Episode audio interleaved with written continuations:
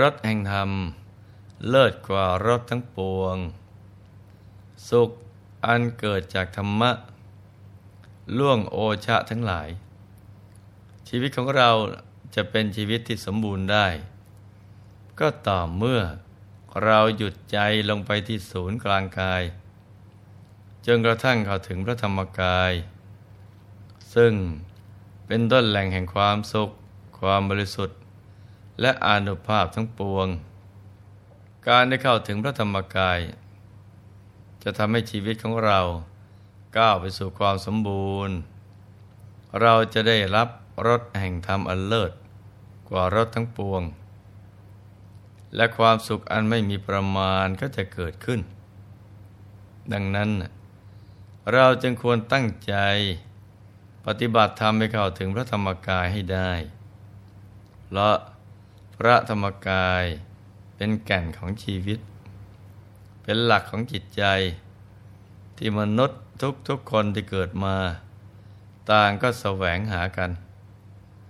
หากเราเข้าถึงพระธรรมกายภายในได้เราก็จะเป็นผู้ที่เต็มเปี่ยมไปด้วยบุญบารมีและความสุขที่ละเอียดประณีตยิ่งกว่าสุขใดๆในโลกนะจ๊ะมีวาระแห่งภาษิตที่ปรากฏในอรรถกถานิทานสูตรความว่าพราหมณ์ผู้ดับสนิทแล้วย่อมนอนเป็นสุขในการทั้งปวงผู้ใดไม่ติดในกามทั้งหลายผู้นั้นเป็นคนเย็นหาอุปธิมิได้ตัดเครื่องข้องทั้งปวงกำจัดความกวนกวายในหทัยเข้าไปสงบแล้วถึงความสงบใจย่อมนอนเป็นสุขคนที่มีความสุขสงบมันเกิดขึ้นภายในจิตใจเขาผู้นั้นจะหลับจะตื่นจะนั่งจะนอนจะยืนเดินหรืออยู่ที่ไหนก็ตามไปอยู่แห่งหนตำบลใดก็มีความสุขความสุขชนิดนี้เนี่ยเป็นนิรามิตสุขที่เกิดจากใจหยุดนิ่งอย่างเดียวเมื่อใจปลอดโปร่งไม่มีอุปธิคือกิเลสเครื่องร้อยลัดก็เป็นอิสระในตัวไม่อึดอัด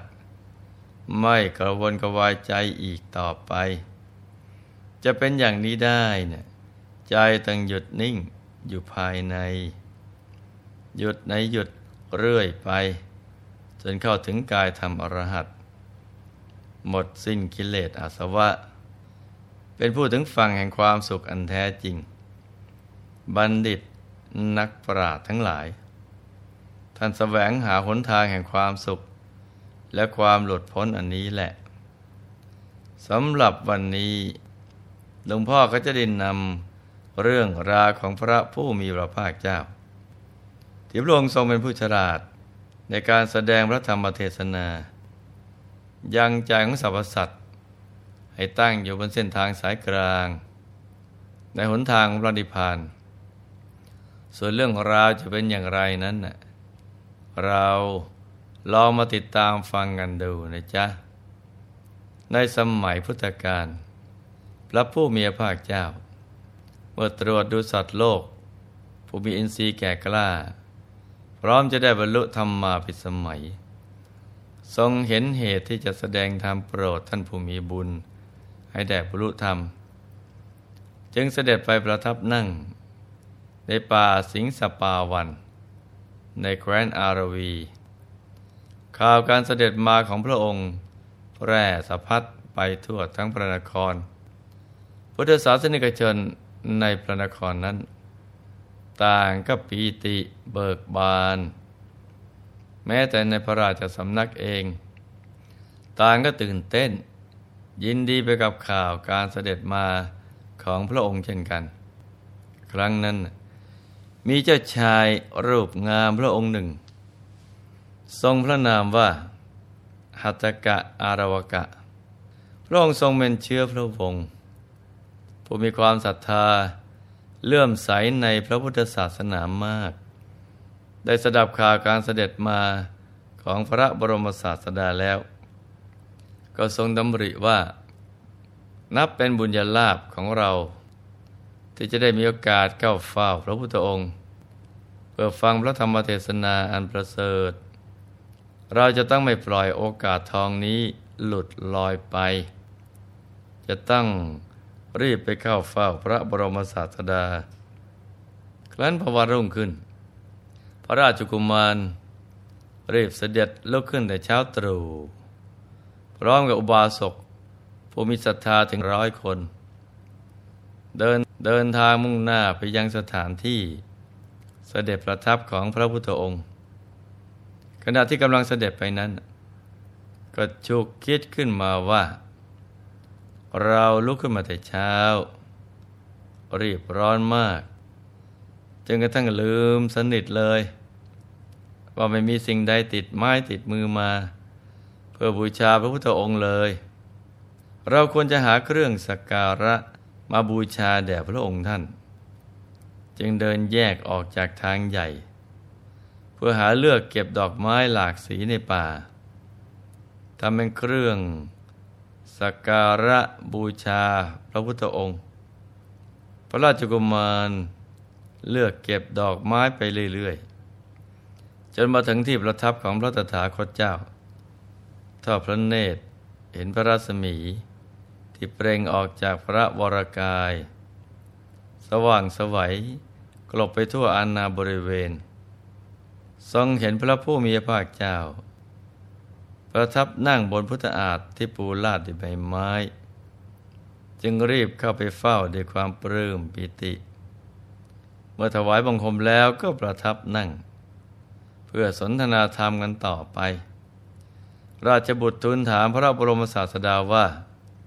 เมื่อคืนนี้พระมันทมเป็นสุขดีอยู่หรือพระบรมศาสดาทรงดำริว่าพระราชกุมารนี้ไม่รู้จักบุคคลที่อยู่เป็นสุขและบุคคลที่อยู่เป็นทุกข์ในโลกเราจะทำให้พระราชกุมารนี้ได้รู้จักในวันนี้แหละเมื่อจะทรงแสดงพระธรรมเทศนาให้ยิ่งขึ้นไปจึงตรัสตอบว่าเป็นอย่างนั้นพระราชโอรสตถาคตนอนเป็นสุขในบรรดาคนทั้งหลายที่นอนเป็นสุขในโลก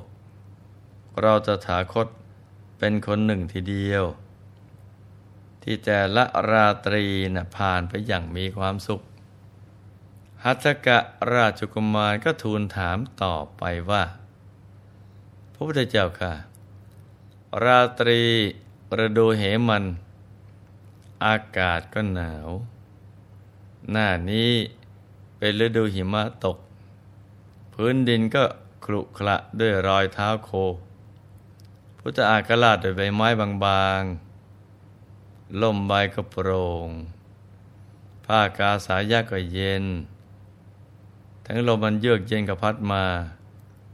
เมื่อเป็นดังนี้แล้วเพราะเหตุไรหนอพระโลกนาถเจ้ายังทรงรับสั่งว่าตถาคตนอนเป็นสุขในบรรดาคนทั้งหลายที่นอนเป็นสุขในโลกตถาคตเป็นคนหนึ่งทีเดียวพระบรมศาสดาเมื่อจะทรงให้ราชบุตรนั้นได้คิดจึงตรัสย้อนถามกลับไปว่าดูก่อนราชบุตรตถาคตจักย้อนถามท่านในข้อนี้พอพระทัยอย่างใดก็พึงตอบอย่างนั้นเถิดมีเรือนยอดอันฉาบปูนทั้งภายในและภายนอกจนลมเล็ดลอดเข้าไปไม่ได้มีประตูลงกลอนสนิทดีมีหน้าต่างปิดสนิทคหบดีก็ดีบุตรคหบดีก็ดีในเรือนยอดนั้นมีเตียงที่ลาดด้วยผ้าขนสัตว์อย่างดีมีฟูกโอโถงหุ้มด้วยหนังเนื้อทรายประกอบด้วยผ้าขึงในเบื้องบนมีหมอนสีแดง2 ข้างอันหนึ่งในเรือนยอดนั้นมีประทีปน้ำมันส่องสว่างมีภรยา4 นางเฝ้าปรนนิบัติอยู่ด้วยอาการที่พึงพอใจราชบุตรเขาผู้นั้นนอนเป็นสุขหรือไม่พระองค์มีความเห็นข้อนี้ว่าอย่างไรหั อัศกราชกุมารก็คิดไปตามประสาชาวโลกว่าหากมีความพร้อมอย่างนี้แล้วก็ไม่ว่าเป็นใครก็คงสุขใจและคงหลับสนิทชนิดที่ว่าไม่อยากจะตื่นขึ้นมาเลยทีเดียวก็เลยตอบพระบรมศาสดาไปตามความคิดของเด็กหนุ่มทั่วไปว่าข้าแต่พระผู้มีพระภาคเจ้าชายผู้นั้นก็คงนอนเป็นสุขเกินกว่าคนทั้งหลายพระพุทธเจ้าค่ะพระผู้มีพระภาคจึงตรัสถามต่อไปว่าดูก่อนราชกุมารผู้งดงามแล้วท่านมีความเห็นอย่างไรความเร่าร้อนทางกายก็ดีทางใจก็ดีที่เกิดเพราะราคะโทสะและโมหะซึ่งจะเป็นเหตุให้เขาเร่าร้อนนอนเป็นทุกข์จะพึงเกิดขึ้นแก่กระหบดีหรือบุตรกระหบดีนั้นบ้างหรือไม่หัตถกะราชกุมารหยุดคิดนิดหนึ่งแล้วก็ทูลตอบว่าหากนอนท่ามกลางนารีที่สวยงามเห็นป่านนั้นความเร่าร้อนเพราะกิเลสที่อยู่ในใจทั้งราคะโทสะและโมหะต้องเกิดอย่างแน่นอนพระพุทธเจ้าค่ะพระผู้มีพระเจ้าจึงตรัสถามต่อไปว่ากหบดีหรือบุตรกหบดีนั้นเร่าร้อนด้วยความเร่าร้อนจะเกิดเพราะราคะโทสะโมหะใดจึงนอนเป็นทุกข์ราคะโทสะโมหะนั้นตถาคตละเสียแล้วตั้งแต่วันที่ตรัสรู้ใต้ควงไม้สีมหาโพธิ์ราคะโทสะโมหะของตถาคตมีรากอันขาดแล้วทำให้เหมือนตาลยอดด้วนทำให้ไม่มีในภายหลังมีอันไม่เกิดขึ้นอีกต่อไปเป็นธรรมดาเพราะเหตุนั้นตถาคตจึงนอนเป็นสุขแล้วก็ตรัสเป็นพระคาถาว่าพรามผู้สนิทแล้วนอนเป็นสุขในกามทั้งปวงผู้ใดไม่ติดในกามทั้งหลายผู้นั้นเป็นคนเย็นหาอุปธิมิได้ย่อมตัดเครื่องข้องทั้งปวงกำจัดความกังวลกวายในหทัยเข้าไปสงบแล้วถึงความสงบใจย่อมนอนเป็นสุขพระราชกุมารได้ฟังพระดำรัสของพระบรมศาสดาทรงชื่นชมพุทธภาษิตบังเกิดความเลื่อมใสเป็นอย่างยิ่งและก็มีความซาบซึ้งในรสพระธรรมได้ขอถึงพระพุทธพระธรรมพระสงฆ์เป็นสรณะจนตลอดชีวิตเห็นไหมจ๊ะว่าบุคคลผู้ที่ยืนเดินนั่งนอนเป็นสุขอย่างแท้จริงนั้นต้องเป็นผู้ที่หมดสิ้นอาสวะกิเลสมีใจปลอดโปร่งผ่องใสดำเนินใจไปในเส้นทางสายกลางเส้นทางของพระอริยเจ้าทั้งหลายในฐานะที่ลูกๆทุกคนเป็นพุทธศาสนิกชนมีพระรัตนตรัยคือพระพุทธพระธรรมพระสงฆ์เป็นสรณะเราก็ควรที่จะตั้งใจให้แน่วแน่ปักแน่นลงไปในใจทีเดียวว่าจะต้องดับกิเลสความเร่าร้อนราคะโทสะโมหะมุ่งสร้างบารมีตามรอยบาทพระบรมศาสดาเพื่อจะบ่มบารมีของเราให้แก่รอบเราจะได้เข้าถึงเส้นทางที่พระอริยเจ้าทั้งหลายท่านเข้าถึงคือการบรรลุมรรคผลนิพพานหมดสิ้นกิเลสอาสวะแม้ในภพชาตินี้เรายังมีบารมีไม่แก่กล้ายังเข้าไม่ถึงจุดนั้นแต่สักวันหนึ่งข้างหน้าหากพวกเรายังมีมโนปณิธานมั่นคงมีความเพียรเราก็จะต้องทำได้อย่างแน่นอนเหมือนกับพระบรมศาสดาทรงทำเป็นต้นแบบเอาไว้สำหรับวันนี้ก็ให้ลูกๆทุกคนทำใจหยุดใจนิ่งทำใจให้ใสๆให้ ให้ตั้งใจมั่นว่าเราจะต้องเข้าถึงพระธรรมกายกันให้ได้ให้ตั้งใจมั่นกันอย่างนี้ทุกๆคนนะจ๊ะในที่สุดนี้หลวงพ่อขออำนวยพรให้ทุกท่านมีแต่ความสุขความเจริญให้ประสบความสำเร็จในชีวิตในธุรกิจการงานและสิ่งที่พึงปรารถนา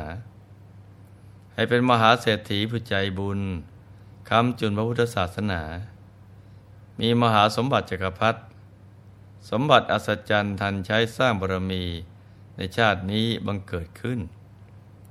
ให้เป็นยอดนักสร้างบารมีให้ครอบครัวอยู่เย็นเป็นสุขเป็นครอบครัวแก้วครอบครัวธรรมกายครอบครัวตัวอย่างของโลกให้มีดวงปัญญาสว่างไสวเข้าถึงพระธรรมกายได้โดยง่ายโดยเร็วพลันจงทุกท่านเทินที่ท่านได้รับฟังจบลงไปนั้นเป็นพระธรรมเทศนาของพระเดชพระคุณพระราชภาวนาวิสุทธิ์หลวงพ่อธรรมชโยธรรมกายเจดีย์มณีอนันต์จักรวาลอำนวยสุขทุกสถานตราบนิพพานถึงสุขแห่งธรรมมาเถิดท่านผู้ใจบุญมาช่วยคำจุนพระพุทธศาสนาร่วมกันสถา